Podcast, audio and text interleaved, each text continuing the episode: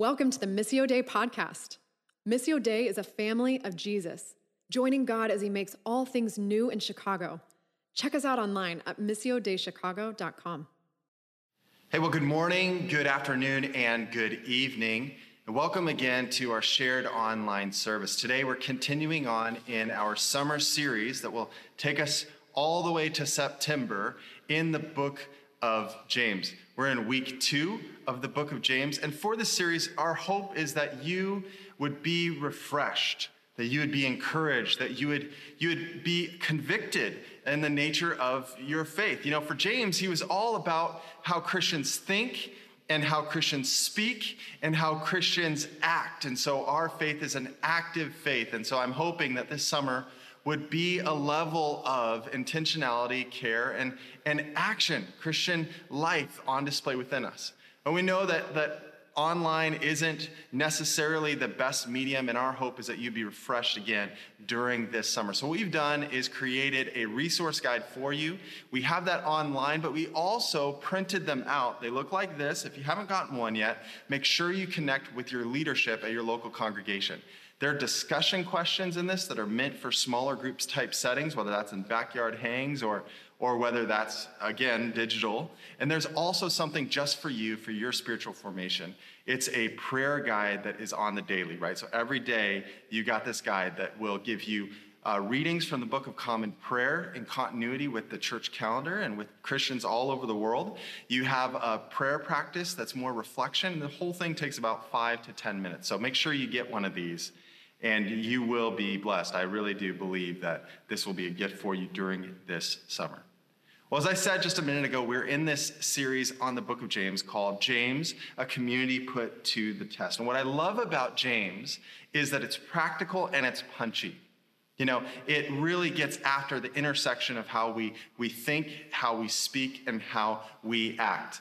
One way to describe it is like if you've ever read a book and maybe you're a college student or maybe you have to read for work and it's about 200 pages too much, you just give me the cliff notes. You can condense this into a 10 page document or an academic type journal. That's what James is.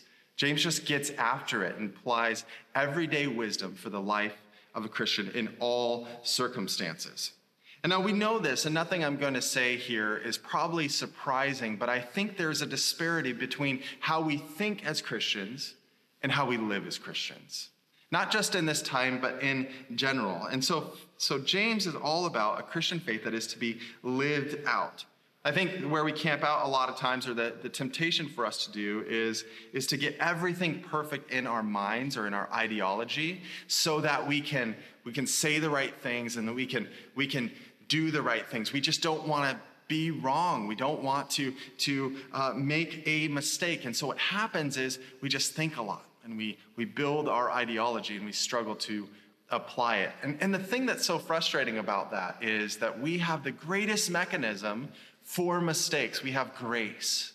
Certainly, grace for us to, to, to live out the way of Jesus, as explicitly stated in the Gospels and here in the book of James. I mean, the Christian definition of love is an unconditional love. That God loves you despite the mistakes that you make, despite the struggles that you might have. And so this series is very much catered towards action and living out our faith. You know, I know I'm going a bit long in the introduction, and that's kind of my thing is I always preach not the first Sunday, I preach the second one, and then I do a lot of what was done in the first Sunday. But, you know, it's a gift to you, and so here you go. Francis Chan has this really uh, well known illustration. Perhaps you've heard it. And he, he talks about the church um, like a circumstance in his house. Like he goes to his daughter and he says, Go clean your room. Go clean your room. And then a few hours later, he, he finds his daughter pacing the halls back and, and forth, and she's just saying, Go clean your room. Go clean your room. Go clean your room. And he says, Hey, have you cleaned your room? And, and, and she says, I just wanted to memorize what you said to me. And what you said to me was, Go and clean your room. And so I know now that you said, Go clean your room. Well, the next day, he, he finds his daughter in the, in the middle of the messy room with a piece of paper writing out, Go clean your room. And, and he says, Have you cleaned the room yet? And she says, No, I just wanted to analyze the structure of the sentence. And what I've discovered is that you said, Go clean your room. And then he continues by saying the next day he finds a, a, group of friends in a circle in the messy room, and they are talking about all sorts of ways that they can clean the room and, and all different uh, energies that they need for it. They pray so that they have spiritual power to clean the room. And all the while, he says, the room, it remains messy. Well, this is quite a lot like the way we treat the Great Commission of Jesus go, therefore, and make disciples of all nations and baptize them in the name of the Father, Son, and the Holy Spirit, teaching them to obey all the commandments that He taught to us. And He's with us till the end of the age. He says there can be a disconnect in us actually doing the hard work of making disciples. And so, what we need to do is we need to apply the things that we think and the things that we say to the activity of our lives. That is the real dynamic of the Christian life. And it's it's hard. It's especially difficult when you're going through hard times, difficult times, challenging seasons, when your faith, as it were, was, is put to the test. And this is where James uh, finds himself as he's writing to this broad audience. He finds this same tension that's at play. You know, he's, he's writing to Jewish Christians who's been dispersed as a result of persecution. Acts chapter 11 tells us that, that when Stephen was killed, when he was brought before uh, the Jerusalem council and they were enraged and they took him out and they, they stoned him to death, that persecution fell heavy on the Christian church in Jerusalem. And so all these people are sent out all over the place, and they're sent out with this posture of do we, in light of the persecution that we had, do we make it open that we are people of the way? Or do we kind of just live in these two worlds and seen as Christian within our Christian circle or as worldly in our worldly circle? So this is this is where James is writing. This is how James is writing. And he's writing to remind the readers that, that God brings about difficulties in the midst of a believer's life for a purpose. He doesn't just sit outside of troubles or outside of difficult seasons or difficult times. Again, none of this is probably alarming for us theologically, but the reality is that's the real game. I mean, that's where we are experiencing the most difficulty within our faith. Not in peaceful times, but in really hard times and difficult times. Will we let go or will we, will we clamp on tight to our, our faith? So James suggests to these readers that it's because of this tough time that he is writing to. It's one of the key reasons that he's writing to them. In light of these trials, in light of these difficulties, let us embrace an undivided commitment to God in Christ Jesus to persevere and endure. So today, I want to share just briefly about faith and wisdom in the midst of trials. So our text for today is James chapter 1, verse 2 through 5. And this is what he says Dear brothers and sisters, when troubles of any kind come your way, consider it an opportunity for great joy. For you know that when your faith is tested, your endurance has a chance to grow. So let it grow. For when your endurance is fully developed, you will be perfect and complete, needing nothing. And then he says this in verse 5, very important. If you need wisdom, ask our generous God. He will give it to you. He will not rebuke you for asking. So James is writing from a place of family, and I definitely see this as, as an uh, older believer of the way. He's certainly a, a, a key leader within the church, sitting down and giving wisdom from a place of family. You know, that lands different when you get counsel from somebody who has your best interest in mind. Dear brothers and sisters, troubles are going to come your way. And when they do, I want you to, to see them as a great opportunity and a great opportunity for, for joy. So when James talks about these troubles and trials, uh, he's really framing them in terms of trials. The words there, they have two meanings in the New Testament. One is external, and then one is internal. The external one, which is used here as well as like in 1 Peter chapter 4, the external one is, is relating to a process of testing, an outward process of testing that is meant to strengthen, that is meant to support, that is meant to produce something that will endure and persevere for a long, for a long time. The second, and that's the internal one, has to do with the inner uh, tension, the inner enticement towards sin. So we think about that in, in in terms of these temptations that come on us really hard and really fast, and that can be a real test and a real struggle. I think about 1 Timothy chapter 6. It says this people who want to get rich, they fall into this temptation and it's a trap into many, many foolish and harmful desires. They plunge them into ruin and destruction. That internal pull towards sin is significantly dif- dif- uh, different than like 1 Peter 4, when Peter says the same thing that James does. Like, this is an opportunity for joy, but don't be surprised when fiery trials come your way. Don't be surprised when you go through difficult things. And hey, listen, don't act like you're the weird guy. Don't act like you are somehow abnormal or you've done something wrong. This is actually part of the human life and, and the Christian life. I think when we're going through difficult times, we think about that. I'm the only one. I'm struggling. So we tend to kind of keep it to ourselves unless we are experiencing something uh, like we are in 2020.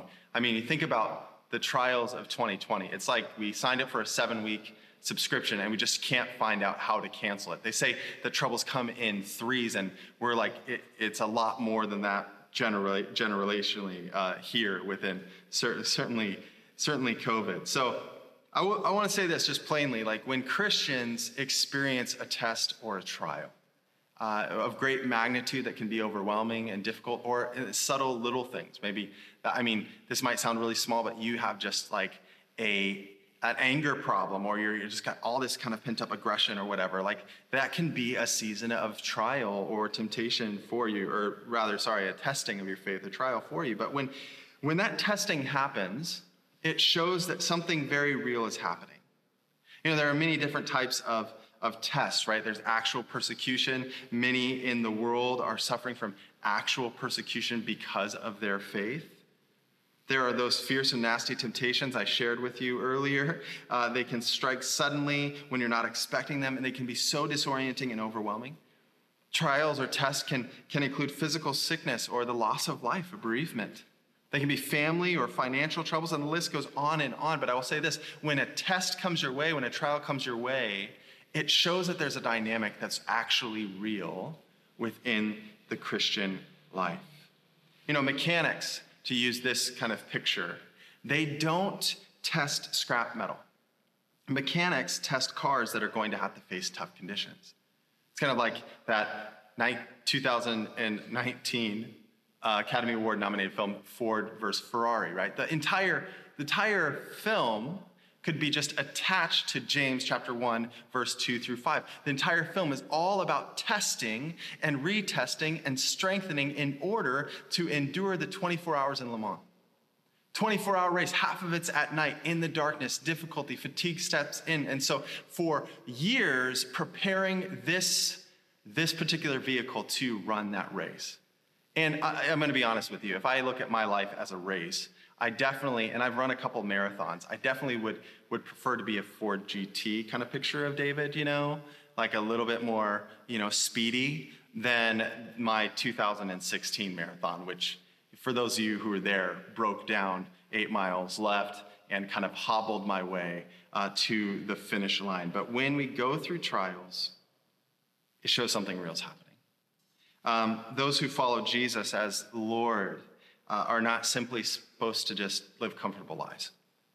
We're not supposed to just survive. We're not supposed to just get by.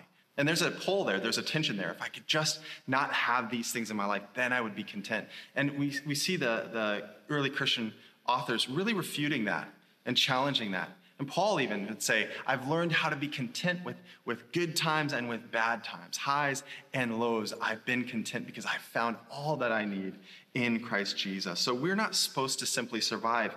Christians are meant to make a difference in this world. We're made to make impact. And that will scale. That might be just one person, or that might be something massive in terms of impact for a great many different people. You know, whether your uh, impact is quiet daily witness bearing, which, to be really frank with you, like when we get older, most of our Christian life will be just that. Our advocacy for the church in prayer, in persistence, in wisdom. Or making a difference through something big, that chance opportunity to speak and act in a way that reveals the gospel to many different people. So, for all of this, we need to become strong. We need to face up to challenges.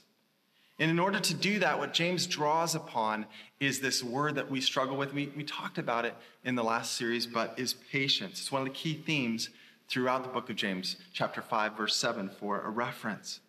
When these things come your way, when you're going through a difficult time, don't panic. Don't overreact. Don't turn a problem into a crisis, but be patient. Learn to, to be comfort, comfortable in the discomfort or in the difficulty, and learn to ask those questions of saying, God, what are you doing in the midst of this? Because if we can learn to be patient through difficult times, it'll have its complete effect over our life. It'll make us more of a spiritually whole person. So let it work through your system. N.T. Wright, uh, in his little devotional on this, on this particular passage of scripture, he says, Imagine your life like a house. And faith is what happens when you look out the window, away from yourself, to the God who is so much greater than you. And patience is what happens inside the house when you do that. Now, that's really difficult because when we start to think about troubling times and, and testing, we can ask that question, a very important question to take to the Lord and, and to, to process in community. Why do bad things happen to good people? Or why does God's righteous people suffer? And James doesn't really give an answer to that question apart from their suffering has a purpose and that God is in control. But what he does direct us to is in verse 5. He doesn't give us the answer, but he gives us the source.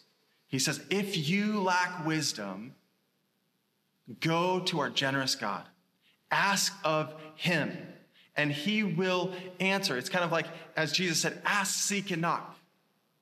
Ask and the answer will be given. Seek and you will find. Knock and the door will be open to you. I think we've lost our persistence in seeking out the why from the one who holds all things together. And, and furthermore, I'm just going to press on you because we live in ideological town. That's a, that's what I've called you know postmodernism, um, ideological town world or whatever. Because of that, we think that answers will provide solutions. But when you're going through a trial or when you're going through a difficult time, I don't think an answer would change the experience. And you can have all the answers. And, and Christianity, mainline Christianity, we can throw in evangelicalism because we're evangelical as a church. It lives in this. It lives in a place where we say the right answer will transform the way in which you live. And I just think that it's, it's supremely lacking. You know, you can have all the answers and not a transformed heart. You can have all the equipping in the world and not love your neighbor. Look at the, the parable of the Good Samaritan for an example, another parallel to this passage of Scripture. You can think all the right things and know all the right things, but journeying through something, well, that's an entirely different story. I just want to close with this. It's in uh, 1 Peter chapter 1, verse 6. As Peter says, In this rejoice for now, though a little while, if necessary, you have been grieved by various trials, so that the tested genuineness of your faith, which is more precious than gold that perishes, though it is tested by fire, may be found to the result of praise and glory and honor at the revelation of Christ Jesus our Lord. Couple words, and I'm really pushing on time. Keep the faith. Nothing of substance comes without struggle. Look at kids. Look at your kids or your friends with kids. Look at your careers. When you started, they weren't easy. Keep the faith. The Lord is with you. The Lord will walk through it and find that you will be tested and found not wanting. Amen. Thanks for tuning in. We love to keep the conversation going. Find a weekly gathering or gospel community in a neighborhood near you. To find out more, check us out online at missiodeichicago.com.